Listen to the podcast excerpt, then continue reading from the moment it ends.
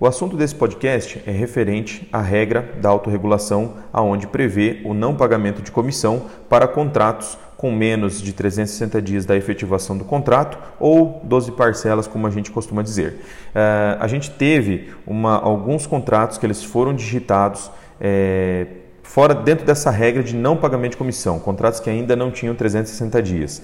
Para nossa surpresa, que foi uma surpresa boa, os bancos nos mandaram e-mail pedindo se era para prosseguir com aquela operação, mesmo não tendo comissionamento, ou se era para negar. Obviamente, é, as lojas digitaram aquela operação sem esse cuidado, né, sem essa é, analisando realmente essa regra, então a gente pediu o cancelamento dessas operações. O que não quer dizer que todas as operações que passarem é, dentro dessa política de menos de 12 parcelas pagas, o banco sempre vai estar nos avisando. Acredito até que não. Acredito que vai chegar um momento que ela vai passar direto essa proposta.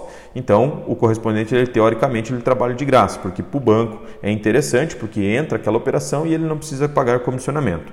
É, então, só reforçando a todos, é, antes de passar a proposta, confiram, peço para o operacional de vocês conferir a data é, de efetivação daquele contrato anterior, quantas parcelas tem pago, para que vocês não corram o risco de trabalhar de graça numa operação de portabilidade e refim de portabilidade.